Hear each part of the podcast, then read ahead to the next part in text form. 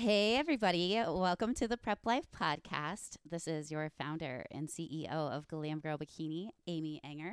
And today I have the special privilege of a, another podcaster out there. Um, Celeste Rains Turk is here today. And um, I just want to, most of you probably have listened to her podcast, but I want to give you a brief um, kind of like bio about her.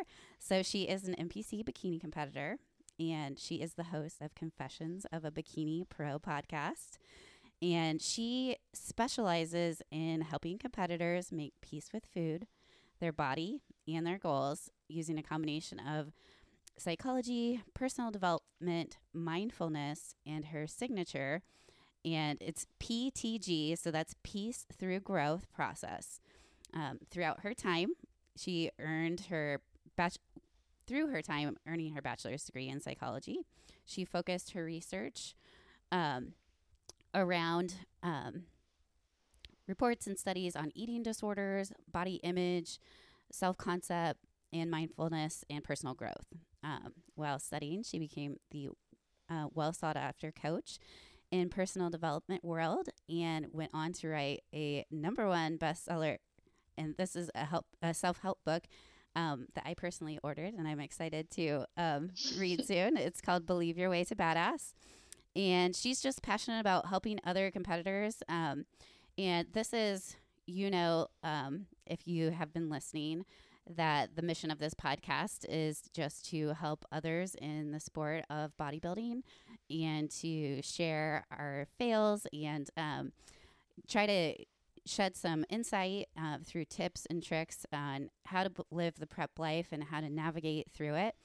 And um, I'm super excited to have her on because um, she really focuses on inner work and developing a healthy mindset and really developing that healthy relationship with food and um, just really empowering competitors to utilize these tools throughout their journey of the prep life. And so we're going to dive into topics today um, about how to deal with these types of issues during a contest prep, but also post show, which I know a lot of our glam girls out there right now are going through the post show thing. So I think that um, a lot of the things that she has to say today will bring all of you a lot of value.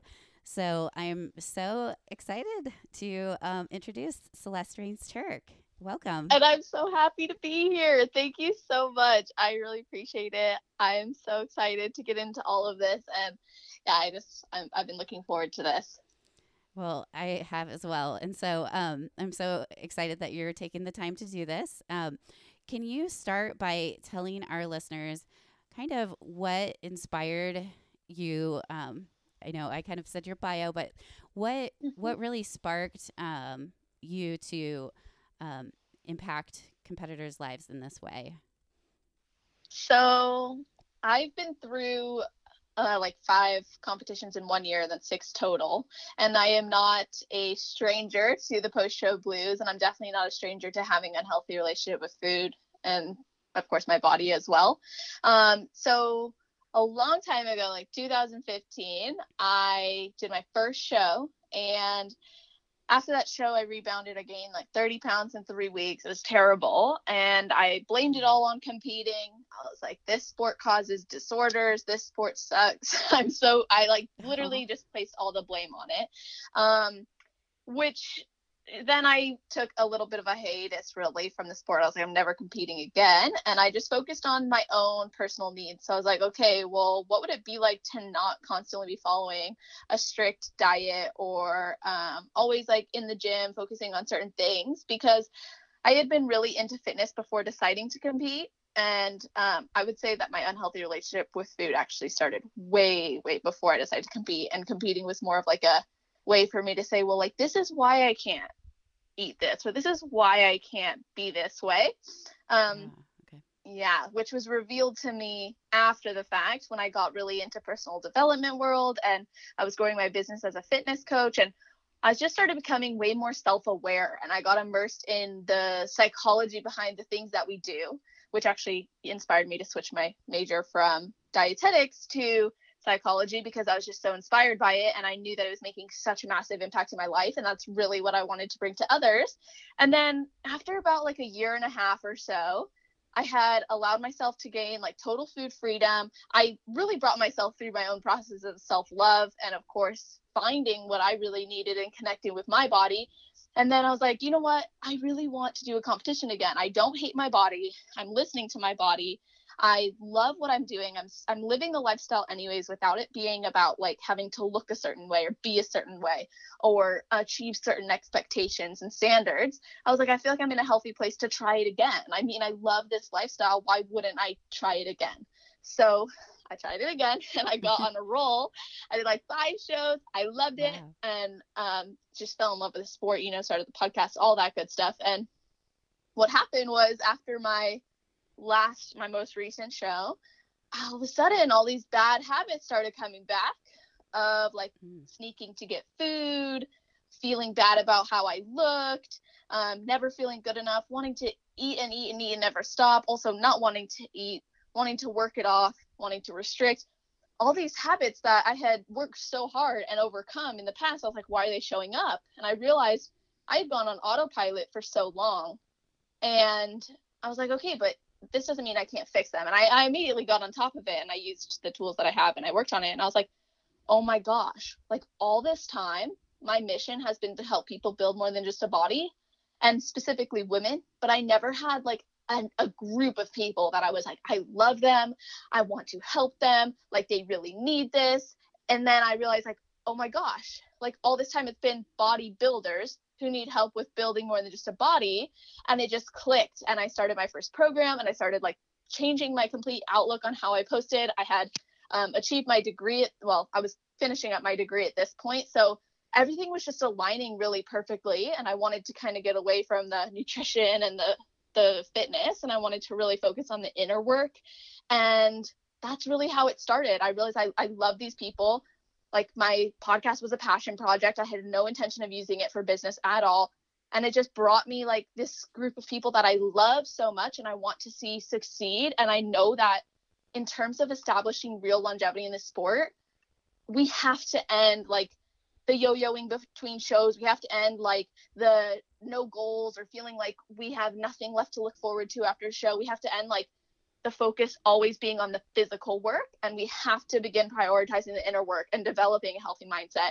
And i believe that that's what allows competitors to have a more fulfilling journey.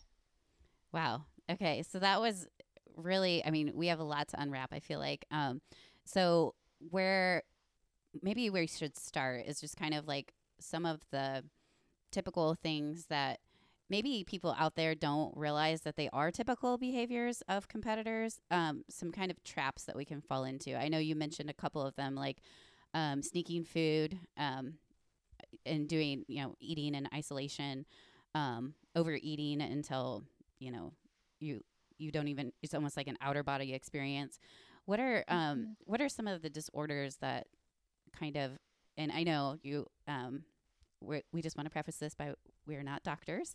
Um, so, um, can you kind of dive into that just a little bit more so our listeners can kind of know some of the things that tend to pop up along the, mm-hmm. the way? Yeah, absolutely. So a lot of times for competitors, let's say post show, um, they get into that binge and purge and guilty about food and restricting the food and feeling like crap about themselves or wanting to jump back into a prep. Um, and all of that kind of manifests into these negative relationships with ourselves um, and also manifests from those things too. So what happens that I, well, at least what I notice a lot is most of the girls who reach out to me for help are experiencing many bouts of overeating or what they qualify as binging, um, even if it's not necessarily meeting the qualification of the DSM 5 standards, which America qualifies their uh, like diagnosis is off of. Um, it's still what they would qualify it as. So to me, it's just as important and just as serious. Um, what usually happens is we get into this mode of I finally can have what I want, or they get a taste of it, and then they can't stop. And then where this is coming from, there's a lot of different places it can be coming from. It can be coming from restriction, feelings of scarcity. It can be coming from um, actually not feeling like you're aligned with any sort of goal. So then any actions that you're taking, they have no place to, I guess, align with. So instead of being someone on prep, which is a huge deal, is everyone has this identity of a competitor on prep that as soon as off season comes around, there's no new identity set, there's no new standard set. So it's very easy to fall into those patterns of eating differently, training differently, or maybe feeling differently about those two things in our life. Um, now, one of the patterns I notice is when when people do begin to overeat um, or get into those massive sessions, um, the desire to work it off comes in. And this is because we're conditioned to believe that that's okay and that's what we need to do. I remember when I started, it was like, oh, you can only have like one cheat meal a week. And um, so I, or like cheat day. So I would just gorge myself on food thinking that that was normal when it's not normal and it's not healthy and it's not okay and it can cause a lot of other issues. So then what happens is girls will overeat, overeat, overeat. And then as soon as they realize what they've done, they're like, oh no, now I need to go and do tons of extra cardio, restrict my food for tomorrow, change my macros around. And on the surface, that sounds like a good good approach, right? Like balance it out, make it better, make up for it. But in reality, it's causing this cycle of binge, restrict, feel guilty, restrict some more. And what people don't realize is, and unfortunately it's promoted in the industry, is that this disordered pattern of binging and purging is not and people don't realize like purging is not just vomiting. So when i'm referring to purging i mean like you're doing extra cardio and you're forcing yourself to eat less. That is a form of purging. These people who do like fat i, I get passionate about this because it just like i can't believe it's promoted but like people who do like fasted days of no food for like three days after having like massive gorging sessions because they're cleaning their gut i just can't i can't get my head around it because it is so unhealthy for us and it continuously perpetuates disordered eating habits. So, even though it's treated like normal, it's a form of purging, and we have to be able to assure ourselves. So, when this comes up, assure yourself that your body can utilize extra fuel and is going to benefit from it. And then remind yourself like food is a necessity, being bloat free is not a necessity, um, and food sustains you but habits like these are not going to sustain you. So I guess if you want to kind of prep, um, take me through some questions that maybe would help me to guide them through this process, I'd be happy to do that. Um, or certain things that have come up in the past that you think, okay, like what can they do specifically? I'd be happy to give some of that insight. Okay. So if we're talking just, I'm to speak on my own personal experience, just for example. Um, so in the past, you know, I had coaches that gave me like specific foods and I was locked into like specifically like you will eat green beans at this meal and you know like a chicken breast and um it was like all other foods were off limits. And once I um, came into coaching where it was more um, I had options even though I had a meal plan um, you know I had several different options for my protein or even just my vegetables or um, fats, and they just having like those different options to me gave me freedom of choice, and it it helped me mentally to um, step away from the binge and restrict. You know, like either I'm following these specific magical foods or you know i'm just going to go crazy like black and white um, mm. i know for me specifically i I do better with that structure of the meal plan. But I know that like some of my competitors, um, you know, they're they're better with just having macros and um, as long as there's no foods that they're allergic to, you know, all foods are basically you could have every day if it's something that you enjoy. Um, do you find that um, what's the best technique that um, that somebody can kind of work through. Let's say for example they're in a contest prep and we probably both know and our listeners know that you have to be a little bit more careful about the types of foods that you're eating if you're you're leaning down for a show. What are some rituals or some tricks or tips that you can give our listeners to sort of try to mitigate the um, off track, you know, like binge sessions and things like that. Mm, totally. So, especially if you're on prep, like you said, it maybe is a little bit more um, strict. Right. Yeah. Yes. So then we get those desires. Maybe we're scrolling on Instagram, seeing all this food, or another girl posted about how she was able to eat so much more, blah, blah, blah, blah. We start getting in our heads. And when this is happening, it's really important to understand why we're actually eating the food we're eating. So, something that I have a lot of the girls I work with do is like have mealtime rituals. Whether you're in prep or you're in an improvement season, all the time, it's important to understand the decisions you're making around food. Um, what happens, like I said earlier, with what happened with me, is like there's this autopilot mode we go on in prep because we're just following our plan, doing what we need to do when it needs to be done. We're disciplined, we're focused, and then if our focus gets dist- like taken away, we get distracted. How do we bring it back? Well, we have to think about the decision- decisions we're making. So, what I like to do is literally ask myself or have girls ask themselves, like, what is the nutritional value of eating this meal? Because again, we go on a uh, like autopilot mode. So we're not always thinking about what we're eating. We're just eating it to eat it. When we actually ask ourselves about the nutritional value, it gives us an opportunity to learn. So maybe our coach put like beets on our plan pre workout. And we're like, I hate beets. I don't like them. Um, and maybe you don't have another option, which is very highly unlikely, but let's just use this as an example. Um, so how can we make ourselves excited to eat the beets? Well we have to think about the nutritional value. So maybe something like you know we get this amazing boost of niacin. So it's like a natural pre-workout which is exactly what i need heading you know two weeks out. Maybe i've had some of my other things cut out whatever. Um, but it stops you from going i don't want my like sweet potato and chicken and it makes you go wow, I'm really glad I get to eat this sweet potato and chicken. I actually have no desire for that chocolate lava cake I'm about to dive into because I've also evaluated the nutritional value of that. And it just doesn't align with my goals. And then that leads me to my next point. Ask yourself about the goal value. Is what you're about to eat bringing you closer away, closer to or away from your goals? Um, and then asking yourself questions like, what do I believe about the food I'm eating? Why am I eating it? All of these are so important to know because if you just go in blindly, that's a habit you're going to consistently have after the show as well.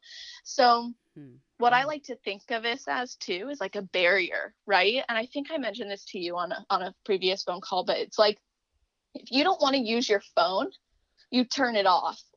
Okay. Mm-hmm. But let's say you put it on silent and then turn it off. So now if you turn it back on, it's also on silent. So there's another barrier. So I'd like to think of it as barriers, right? You put the phone in your pocket. Now there's three barriers. So as you have to take out your phone, you have to turn it on, and you have to take it off of silent in order to like maybe start using it the way you wanted to. So that's three different moments where you're really challenging the fact that you are taking your phone out when you said you didn't want to. Same thing goes with the food before you dive into whatever you're about to dive into, even if it's just a simple bite of something, pausing and asking yourself those questions makes you realize it's just not worth it. And what you want more, like, is so much more important than what you want right now. And you just get realigned with your goals. So, those are some of the things like to significantly significantly address the actual moment before it happens. I like that. And a key point that you bring up, and this is something that I talk about before the show with the athletes, even if there's like a pro card in the possibility range, we we talk about the reverse diet and goals and you know options that we're going to move forward with after. So whether or not they re- achieve pro status, maybe we're reversing into a pro debut, or you know, um, we always have like a next step goal so that they are they are constantly like that was one of my my biggest problems when I first started competing is it was like you train and you work and you're like so amped up for this one day and then it's like what do I do after you know mm-hmm. um so those next step goals I think um brings you know that's a really good point that you bring up so when we're talking about goals um what are some things that you can share with our listeners on how they can develop their goals and um, set like kind of some different standards maybe than what they have right now post show. Yeah, totally. And I want to acknowledge what you said earlier too about how you give girls options and also how you do consider these things before the show date is actually completed rather than being reactive after. That's super important. A, a lot of the cause of why these things happen is because of restriction or feelings of scarcity or not having those goals. So I think that those are some really great ways that coaches can take responsibility or get ahead of it. But um, of course, you know, I don't believe that any diet or training plan is a substitute for, you know, creating inner peace through the real deep mental work, which is why I think it's awesome that, you know, asking about the goals and focusing on them is so, so key. And one of the things that I like to ask myself, like, if I'm about to head into an improvement season, let's say, it's all about knowing like what does this improvement season version of myself need to do to continue feeling healthy and fulfilled in life after this show. Mm. When we ask ourselves questions like that, it makes us think because we're like, dang, like, yeah, this is a different version of me that's going to be required. Mm-hmm. And some people listening might be like, no, I'm like 100% all the time. I'm always like prep mode. And it's like, you you can be that way but you still your focus might change if you're doing less cardio or you're doing you're spending less time in the gym or you get more freedom with your food there's going to be new mental demands required of you to approach those new times, new moments in your life, new opportunities differently. So I think we have to be really prepared for that and have those standards. Um, so again, then setting standards for yourself. Um, it's important to have a plan. So I think talking to your coach about a plan. But let's say you know you can't afford a plan, which I don't know. I think we we should always, always, always have the money to invest and spend on our health and yes. our mindset. I really truly believe Absolutely. that like that that should always be in our budget. I don't know I, why it wouldn't be. I 100% agree. Yeah, I've always had a coach even though I coach other people, it's like I need to make sure that you know, I have that accountability for myself too and truly walk the walk. I 100% Absolutely. agree. Yeah, every coach needs a coach. I I I, I definitely believe that too. So having something like that is important. And then following up with that is okay, like understand why you're actually doing what you're doing. So when you're in a prep, going, okay, like what are my deep whys? Some people say, well, I want to be a pro. Okay, but why do you want to be a pro? Well, uh, uh, uh, and they don't know. Like nobody really knows why until they go deeper and deeper. So I'm going to share one of my favorite exercises. Oh, awesome. I I just love this so much. So I'm not going to go into like the extreme detail, but I'll at least give like the basis of it so people can implement it. Okay. But if you could ask yourself, like, what are your core? So I like to call them core soul codes, but like, what are your main values in life? So for some people, that's freedom. For some people, that's family. For some people, that's travel. Um, other people, it's like uh, contribution um, let's say self awareness. Like there's all sorts of different values, things that you truly, truly value, like at your core. When you peel back all the layers of your identity, what's still left? It's your mm. values. Okay. So then what I like to do is okay, once we identified those values, we have to see how those values then can dictate or align with the actions we're taking. So if we're in prep, how does that align with our value of freedom? How does it align with our value of family? How does it align with our family or our, our um, value of contribution? So maybe we just split it up like that. And then we can identify the deeper reason behind what we're doing. Why is it important to stay on my plan? Why is it actually important to go pro? Why is it actually important that I show up for myself and do what I said I would do? So, uh, you know, I've had clients who say like one of their biggest identity or one of their biggest values is um, integrity. And so that's massively important both in the improvement season and in prep. But maybe for you, that's not one of your major values. So then you have to identify what actually matters to you. And then you can see how every action you take might align with those values or maybe how it doesn't align with those values. And maybe you realize you need to be taking a different path, or maybe you need new standards for yourself. But that's how I like to then create the standards I'm going to have for myself, both in prep and in the improvement season. Um, and of course, it's important we don't like over justify our decisions um, because that's really easy to do. And our brains are like built to do that.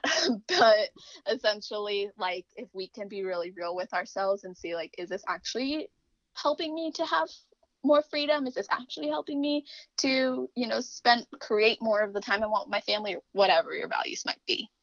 Okay.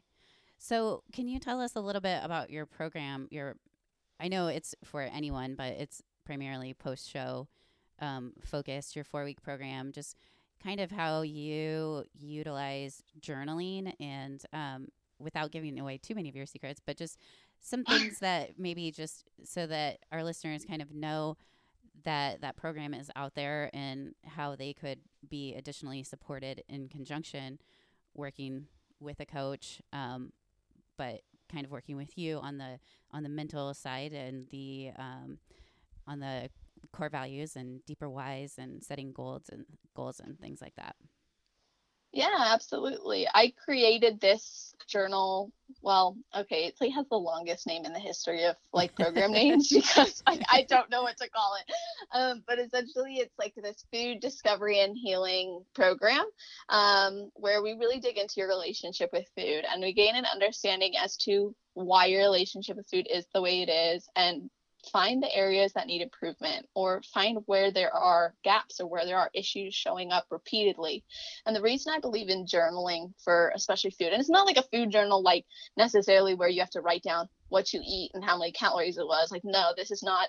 No, it's not like that. It's more about understanding your decisions. I shared some of the questions earlier. So it's about really understanding your decisions behind the food you eat. Um, and then but even before we get into mealtime rituals or a daily reflection, which is also part of the program, we have to understand our current choices. We have to understand why we're feeling guilty about food we're eating, which is normally because of an identity disconnect, which we can get into for sure. But um, feeling guilty about why they're eating, also identifying the foods that they think are not good and the foods that they think are good, um, because we tend to put labels on it. Like you said, your labels almost like disappeared when you started to allow more food. And I totally believe that, you know, the best way to create more control, which is what most people crave, is literally mm-hmm. by allowing more freedom and knowledge of choice. But anyway, um, essentially the journal goes into all of these different aspects of our relationship with food and then as the coach i review it and i find the patterns based on my expertise and my knowledge i can go oh, okay i see why this is happening or i see why this is a habit or i see why this is a behavior and they have access to me all the time, um, at least as of right now, so that they can send me what's going on and I can look it over every day, their mealtime ritual and their daily reflection. And we can discuss it and make sure that things are good. And if I see anything like massively important to address right away, mm-hmm. I will. Other times I wait and see if it continues. Um, and then we have two coaching calls. And why this is important, I think, to do in conjunction with other coaching is because I'm not telling you what to eat or how to eat. I'm telling you to consider like why you're eating the way you're eating and then also helping you move through those things that are actually sabotaging your success with maybe your actual coaching plan so digging into the things that are getting in the way of you capitalizing on what you're currently doing with your coach so if you are finding yourself not eating if you are finding yourself eating overeating, if you are finding yourself constantly waking up in the middle of the night to go get food or um, hiding, like I said, to eat, you know, earlier, these are going to be the habits that help you to address those things. And my goal is always to leave them with this opportunity to continue to grow and learn as they progress on their own. So we have these coaching calls where we don't necessarily go into anything about the food journal. It's more about what I saw, and I give them an exercise. I walk them through processes. I take them through um, different practices, or we have a conversation that allows for more discovery and deeper internal transformation. So, for example, if someone's telling me, like, you know, I've still been struggling with like waking up in the middle of the night and eating, I might ask them, like, what that moment is like are they using the journal? If they're not because a lot of times it's very um, it feels very out of body. It's about understanding like what is that moment like when we go and do that? And then how can we create that in our normal life? And i'm not going to give it get into too much because that's like a really um, subjective and it depends on every single person. But it, it's important to get into why we're eating the way we're eating. So if i just gave people this journal it would still be really effective but to have the coaching on top of it is what I believe truly creates that extra transformation where it's like, I really get this now and it sticks. And honestly, I have a 100% success rate through the program. So I'm really proud of that. And I built it with competitors in mind. These are compiled things of the things that help me find freedom with food, the things that help me, the things that I've actually learned throughout my studies, like I said, when I was looking into eating disorders and I was looking into the way that we think about ourselves, negative self affect, positive self affect, identity, all these things combine in this program to make sure people are getting there. So I know that's kind of long winded, but I hope that that gives a good, you know, viewpoint on what they can expect. Yeah, absolutely. And I mean, I think most of our listeners know that just like, um, you know, at Glam Girl Bikini, we believe in the unicorn prep, and everyone is absolutely unique and they need an individualized approach. And it's not a one size fits all um, cookie cutter type of thing, and everything is context dependent. So it's this program, I think, is incredible because you are getting your individualized attention to their specific needs um, and goals. So, um, thank you. Yeah, I just I think that that's so valuable. Um, so as far as um, I was kind of reading through your blog and I I came across um, your refeed um, blog and I thought that you had some really interesting just like kind of like bullet points and tips on how to navigate through a refeed. Um, do you mind sharing any kind of knowledge that you um, have in regards to refeeds um, for our listeners? Yeah, absolutely. Um, so refeeds are awesome because they're like given to us usually sometimes for a mental break or actual physical boost, as you know, and you could speak more to. Um, but having a refeed is also an opportunity for girls in their improvement season to feel like a free for all almost, um, which is obviously not conducive to the outcomes that the coach is looking for or wanting or that we as athletes want from it. So, how do we actually keep a refeed meal then from turning into a free for all because this is so common. I actually have girls who are like afraid to have their refeed meals because of this habit and this pattern, really. So, um, some of the things that I like to take into consideration is we can't treat a refeed meal like different than any other meal. So if we look at like breakfast, like meal one, meal two, three, four, five, six, um, those are no different than having like refeed. So it's almost just like you add refeed to the list in replacement of usually one of your post workout meals. At least that's mm-hmm. how um, that's how most people I've heard do it. Yep. So um, what I like to say is make sure you always are having your own meals throughout the day. Like don't try to hoard the calories or be like, well, because I'm going to have like a 1300 calorie burger at Islands, I can't eat the rest of my meals all day. Like that defeats the purpose of the refeed. It's supposed to bump you up in calories. So being really realistic with yourself and also asking your coach to explain the purpose of it can help give you some peace of mind about like actually having it and enjoying it. The other thing that I have recently been implementing because I didn't have refeeds during prep um, at all. Actually, I do get them in my improvement season though, and I would add it to a to-do list and literally check it off because then it signals to me that it's done. And it doesn't mean I'm gonna go and have more later. I notice there's a big difference when I do this and don't do this. Um, and then always choosing exactly what you're gonna have. Don't don't just go into it like I get a refeed, I'm just to eat whatever I find. Be like, okay, I know I've been wanting this, I've been craving that. Or my coach said these are some of my options. So this is exactly what I'm to eat. And one other major thing that I think is super important to consider anytime you're having a refeed is ask yourself why you really want to keep eating. Because so often we don't actually feel hungry. We don't actually want to gorge ourselves on food. It's more about that feeling of, well, this is the only time I get it. I'm not going to, I don't know if I'm going to get another refeed next week. Um, what if I can't have another donut for, you know, a year, whatever it might be. And so we get in our head about those things. And that's usually the real reason we want to keep eating versus I want to keep eating because I am hungry, in which case we should go and have one of our other meals that's already prepped. And you know eating that meal slowly listening to our body not just being like i'm going to have this donut because i've been craving it or i've been thinking about donuts but instead going like is this something i still want? Is this something that's going to benefit me? Really going back over the questions that i shared earlier treating it like any other meal. It, it should not be some like how do i want to say it it shouldn't be some special like oh my gosh like this is like the most amazing thing in the world. It's the only time i get this. It's so rare. Mm-hmm. it should just be like okay another meal. It's just different than my usual ones. Yeah and i think that's i mean i i heard you res- reference earlier cheat meal and i try i used to have a coach that would say we refer to it as a cheat meal and for me um i've kind of re you know named it um, refeed just mm-hmm. so that mm-hmm. it has more positive um, connotation to it um, because I felt like cheat first of all it's like um, it just seems to me like just by that name it's just more of like a free for all and you kind of like center your mentality around cheat is a negative word um, whereas mm-hmm. refeed you're actually fueling your body um, you know like most of the glam girls they get like a macro budget for their refeed and um, you know, it's a bump in calories and carbohydrates so that they can recover. And, um, and then it's also like an opportunity to kind of have a little bit more wiggle room if they want to like get out socially and, you know, sit down with their family and have a meal and enjoy it.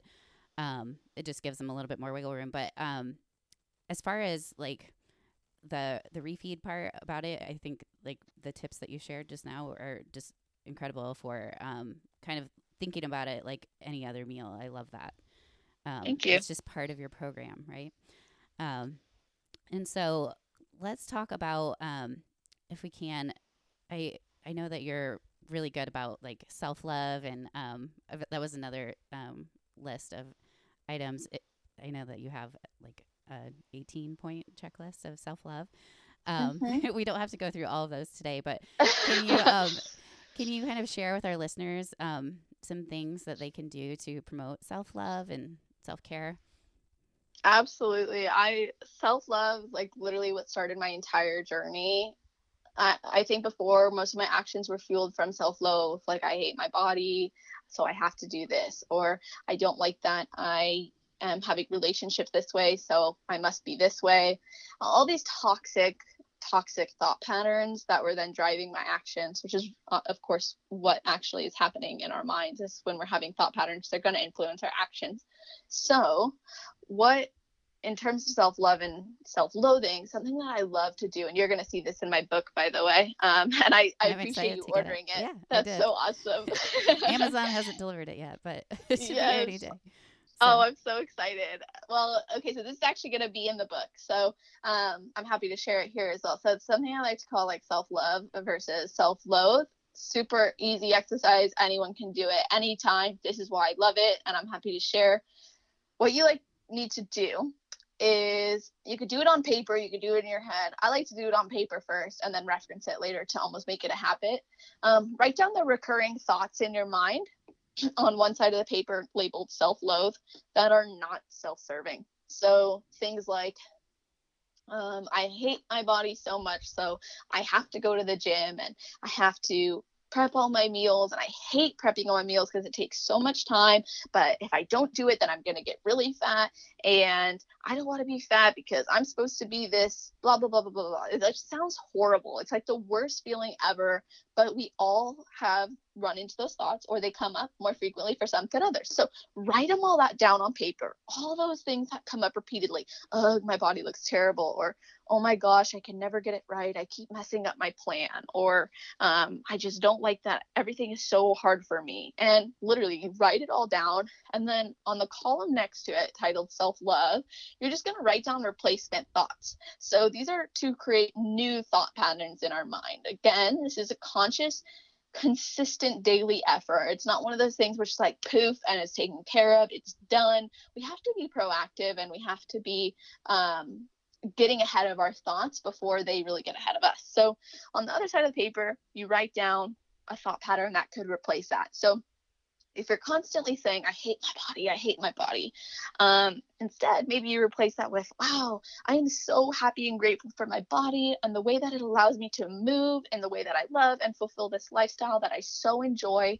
And I can carry all my groceries in one trip, even though um, it was hard for me before and i love that my stomach has helped me to digest all these nourishing foods and i have the ability to and it just feels so much better and we mm, can continue a thought pattern like that. Thank you i'm glad that you do. I, I think that was one of the honestly the best things i ever did for myself that and like actually looking in the mirror like having a deep soul connection like lock eyes with yourself in the mirror and like ex- like feel yourself. Like you are there. You are this soul having a physical human experience and we create all the pressure we put on ourselves.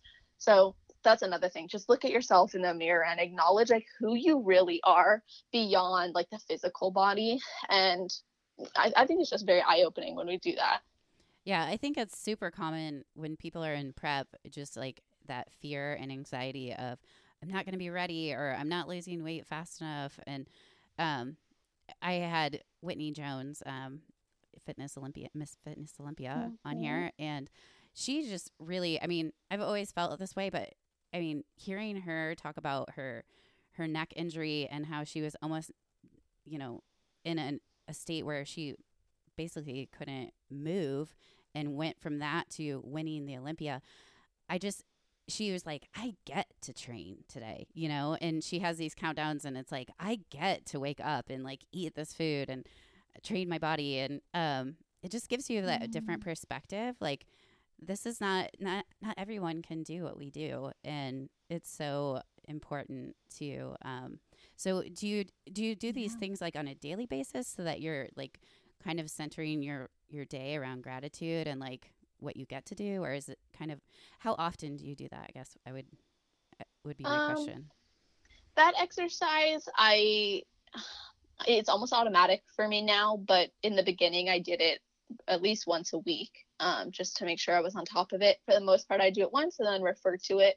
Now, like I said, it's automatic. I think the more that we spend time like implementing these things, the more self-aware we become throughout the day and the more easy it is for us to just shift these thoughts immediately um, but i do have a daily ritual and i used to be really really strict about it and i would have like very specific things which i think gave me a good base okay. which was um, i started with gratitude and then i went into um, identity work so things like i am an influential coach who makes a difference in people's lives. I am someone who people are excited to work with. I am such an awesome friend and person, and I show up and I'm present for people. Like literally just writing down the things that I wanted to become. Um, I remember even writing down so many times, I'm a best-selling author. I'm a best-selling oh, author. Wow. Yeah, and so I just like again, it goes back to the thoughts create our actions. If we're constantly, you know, great grateful and we're excited about the person we are, we're gonna be more likely to align our actions with becoming that version of us. Um, and then I would do future gratitudes too. So, okay. like, I'm so happy and grateful to be um, stepping on this national stage and getting first call outs, or I'm so happy and grateful that I had the opportunity to um, present myself in front of an audience of over a hundred people and share my mission of building more than just a body. Like I literally created future great gratitude. So like these are the things that I will write down eventually um, as my truths.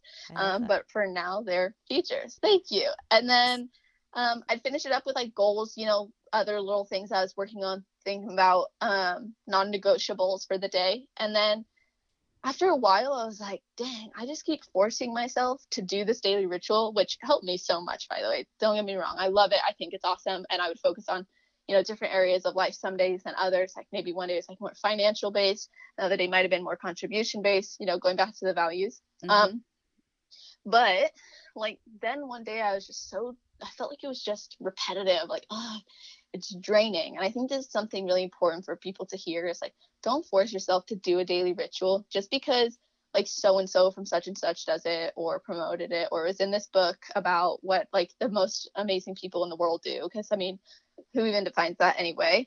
And then i just allowed myself to tap into like what do i really really need to do every day to feel better? And that came down to like every day i write down three things i love about myself. I still do gratitudes but sometimes i'll just do fun questions where i ask myself and raise myself awareness or i'll look up journaling prompts or i'll create some. And um, you just have to find something that's going to get you in that positive space but always have some sort of ritual you can go back on which you know like gratitude and future gratitude is really good for that. So, do you have just a, a book, like a journal, like next to your bedside, or like what's your actual technique that you use to write those things down daily? Um, so I used to do it as soon as I woke up. Now um, I'm really not so strict about it. So usually I do it when I'm feeling like I need a break or I'm ready to realign or I'm about to get on a call. Like before this, I did all my journaling because it just gets me in the right headspace yeah. and I can journal about this ahead of time. um, and yeah, I usually like to go outside and do it. And I definitely have a journal. I never ever have done it in my phone unless I've forgotten my journal and then I rewrite it down in my journal later. um, but I like to I like to do it, you know, no attachment to any sort of devices, no phone around, no TV on, usually outside, or I can listen to the birds or I'm comfortable. Um, no pressure on myself to do it a certain time. And right now, my goal has been like the last really eight months is to fill up one page, just one page. And some days I want to write more, and so I will. Some days I don't want to fill up that page, but it's a goal and commitment to myself to do it. So I, I do. And um, that's that's just like my current my current routine with it. Okay. So, if you don't mind sharing when you became a best-selling author like your age and just I mean, I I think it's incredibly inspiring that you like wrote those affirmations down and then you brought this to fruition. I mean, how how did the whole book writing process come about? What inspired you to to um, do that? Oh my gosh. Um well, it was like building my business, and it was really after that whole situation with um, competition prep coming to an end, rebounding, getting into personal development, and I was just implementing tools. And I actually, okay, I'll share something. I invested eighteen thousand dollars in a mindset mentor. And oh, like wow. that was more money than I had in my bank account. I had nine thousand dollars in my bank account, and I committed to an eighteen thousand dollar program because I knew I needed it. And I don't regret the decision at all. I learned so, so much. But that was one of the things that was pivotal in my journey is finally taking that step to go, this is really important. And I remember as I, and I had invested in business mentors and things like that before. Um, but there were so many different parts of personal development that went into me feeling amazing and really believing in myself and believing that I can accomplish anything. And I never had any any thoughts about my age. Like I never thought that at like I don't even remember how I was like 2016. I honestly don't even remember how old I was. Was I 18? Maybe I was 18 or 19 when this oh, wow. happened. Yeah, and I wrote that book in three weeks. Um, wow. and it was literally like I was questioned about it. So similar to my podcast, by the way. I was questioned about it like, how does this appeal to your ideal market? Don't you want to help people with their fitness? Shouldn't you write a book about nutrition and working out? And I was like, this is not what I'm feeling called to do. Like, I want to help people truly like feel amazing and starting from inside of themselves and knowing that there is no band aid. And it was inspired because I had severe depression, I had severe anxiety, I had suicidal ideations, and I had overcome all of that. And um, then finding personal development allowed me to continue to see my growth. And I wanted to share literally, I put some of my best stuff in that book because I just sat down. I was actually at one of my jobs, not gonna lie, um, on their computer. and I was just like, I was like writing it all out, writing it all out. And um, and I just wrote everything that helped me so much and everything that I wanted other people to have because I truly believe that the more that we give to others, the more that we allow others to improve their life, then the more you know the entire world is going to change. And one of the things that I believe in is the more we love ourselves, then the more love that we radiate out into others, and thus the more love we receive. So I never believe in holding anything back, and I wanted to give people um, a lot of the most powerful lessons and development tools and things other mentors have taught me, but also the things that really helped me to recover through a lot of the most challenging times of my life on my own. And I, like I said, wrote in three weeks. I knew how to do the process uh, because of like business mentors I've had. And um, I decided, okay, like I'm not going to sit on it. Um, it's ready. And I just I mean, at, literally that whole book just came to me, like all the ideas, like the whole entire thing. Like I felt like I was just channeling it. It was crazy experience. That's awesome. Well, thank you. Unfortunately, we're coming towards the end of this interview, but I wanted to kind of do like a little bit of a like rapid fire, and I don't know how rapid this will be, but um, just some of the I'll be quick. some of the some of the athletes um they had sent some questions that they wanted me to ask you. So, um, the first question is um, how do you handle the long game in the improvement season, particularly in t- regards to eating correctly? Okay, so one, have have standards for yourself and make sure you're communicating those to your coach as well, so you're on the same page. Two, understand that your goals are allowed to be different now than they were in prep. Um, and you have to have a new identity for that. And you can grieve the process or the version of you that was prep version. And then three, it's going to go by so fast. So seriously, take the time to recognize all the amazing things about this improvement season, the pros and cons, and also the pros and cons of if you were to start a prep right away. So that's like my rapid fire version. I liked it. Um, Thank okay, you. so the next one is if someone that has had eating disorders um, and you feel they feel like what uh, wait hang on okay so as someone that has had eating disorders what do you do when those are triggered during prep sorry about that i kind of butchered that question No, all good. Um, wow. So that's triggered during prep. I think it's important to communicate that to your coach. See if there's something you guys can do about it. Um, but of course, have a mental support team. Like seriously, don't don't just invest in physical coaches. Invest in the mindset. Invest in the the deeper work. Like it's important to do. And so my my advice would be to get ahead of it before again it gets ahead of you and if they get triggered go back to those questions get present with yourself realign with your values and your goals and um, know that you're not your eating disorder. You are not any sort of disorder eating. You are nothing but this amazing amazing soul choosing everything you're choosing and you have the power to also choose not to let that control you. Oh, that's so so well put.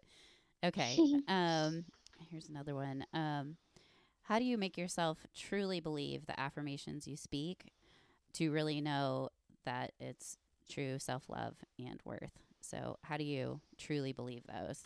Um, oh my I know you had mentioned it before, but like, how that's do an amazing question I love that. I used to question that so much. Like, no, this is all so um, dumb. I just like put it on paper. How am I supposed to believe this? For some people, you instantly start believing it. For others, it takes time. So, what I like to do, and what's worked for me and other girls in the past, is build self efficacy with small goals. So, write down something that you you believe about you want to believe about yourself but maybe is smaller so instead of like i love my body unconditionally it's more like I love the way that I look in a crop top deep in my improvement season. And then you wear a crop top and you practice that and you get used to it, even if it's just around your house. So you're building self efficacy. So over time, you start to believe those things. And then, um, of course, if you find that you don't actually believe what you're writing down, it's so important to get into the resistance. Where is that resistance really coming from? Again, that's where having a coach is really important. But is it from past experiences? Is it from um, beliefs that came from others or um, things that have happened before? Do you not believe it because you've never done it before? Why is that? Like, we have to dig into where that resistance to actually believing that is coming from. Okay. All right. Um, here's the next one. How do you stop the habits with poor food choices and binges in the moment when historically even know that even though you are knowing what you are doing isn't beneficial and you tell yourself to stop, but you still do it anyway? hmm So I like to call that like the no binge diet, like where we literally tell ourselves like, "I'm no, don't binge, don't binge, don't binge," and then we create so much like angst to then want to go and binge, and so a lot of times that perpetuates that pattern because we're telling ourselves not to do the thing that we know we shouldn't do, when really if we Our instead brain of firm, yes, it can't exactly. differentiate. It doesn't know the don't. It just hears the binge.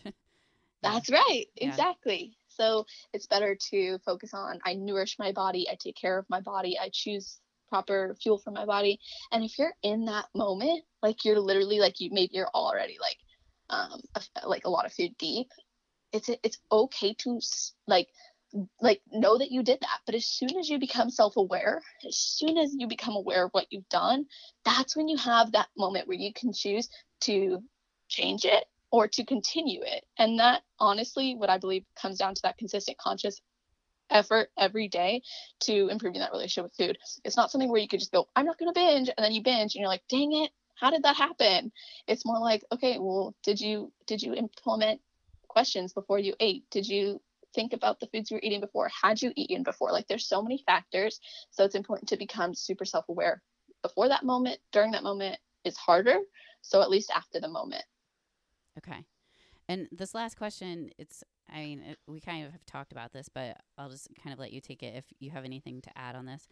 Um, how do you really get over losing the peak week physique and being okay with feeling soft? Mm. Um, so identify what your body does for you and has done for you. Um, it's hard to see your body change going into an improvement season and going out of a prep, especially because we were so used to seeing new lines every day and seeing like veins, seeing just seeing ourselves get tighter and smaller. So uh, when you start to see that fade, it's important to ask yourself like what is the actual benefit to this fading away? Like why is it important for this to happen? Because we all know it's not sustainable, but why is it not sustainable? Like why do you actually need to see this go? and then making peace with it comes from again understanding like what does your body actually do for you beyond surface level and then asking yourself where are these beliefs about my body coming from? Why is it so bad if my abs don't show as much or my waist is like two inches bigger? Like why is that so bad? What who am i comparing myself to? Or what standards do i need to start setting for myself? Or what new beliefs do i have to have about myself to be comfortable with this? And last thing i'm going to add is um, remind yourself that if you're doing everything you need to do, like if you're taking the action and you're implementing your plan and you are still working out and you're doing what needs to be done, and even if you've gone off a little bit, like give yourself some grace and give yourself credit. Like know that your lines might be disappearing, but that doesn't make you any less of a person or any less of an athlete. You are still committed. You're still driven. You are now in a different phase of your life, and that is good thing. That is okay. So remind yourself like how committed and dedicated you are despite the fact that maybe the physical body is no longer representing um, a certain look you were going for. I love that. I think that's a, a great place to end. I, I feel like you summed that up really really well and i so appreciate your time. Um, and I'm sure our listeners are going to want to know how to get a hold of you and how to um, seek out this program um, because I think a lot of people can relate to it um, that are living the prep life. So, um, if we wanted to find you or thank you for your time on this episode, um, where can our listeners do that? I really appreciate everything as well. I thought the questions were amazing and I've loved chatting with you and I hope to connect with a lot of the listeners. So if you are listening, you can add me on Instagram or follow me there. It's um, at celestial underscore fit.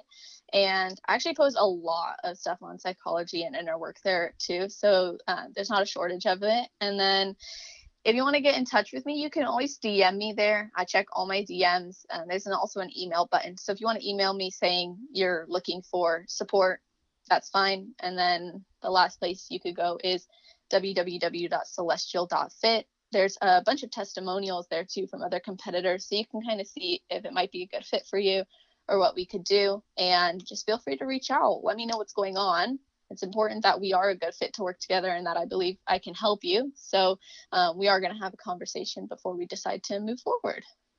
That's excellent. All right. Well, I will be sure to have all of that in the show notes. And um, this is episode 51 of the Prep Life Podcast. You can also find us on Instagram at Prep Life Podcast or at Glam Girl Bikini. And this is your founder and CEO of Glam Girl Bikini, Amy Enger, signing off. Thanks for listening, guys.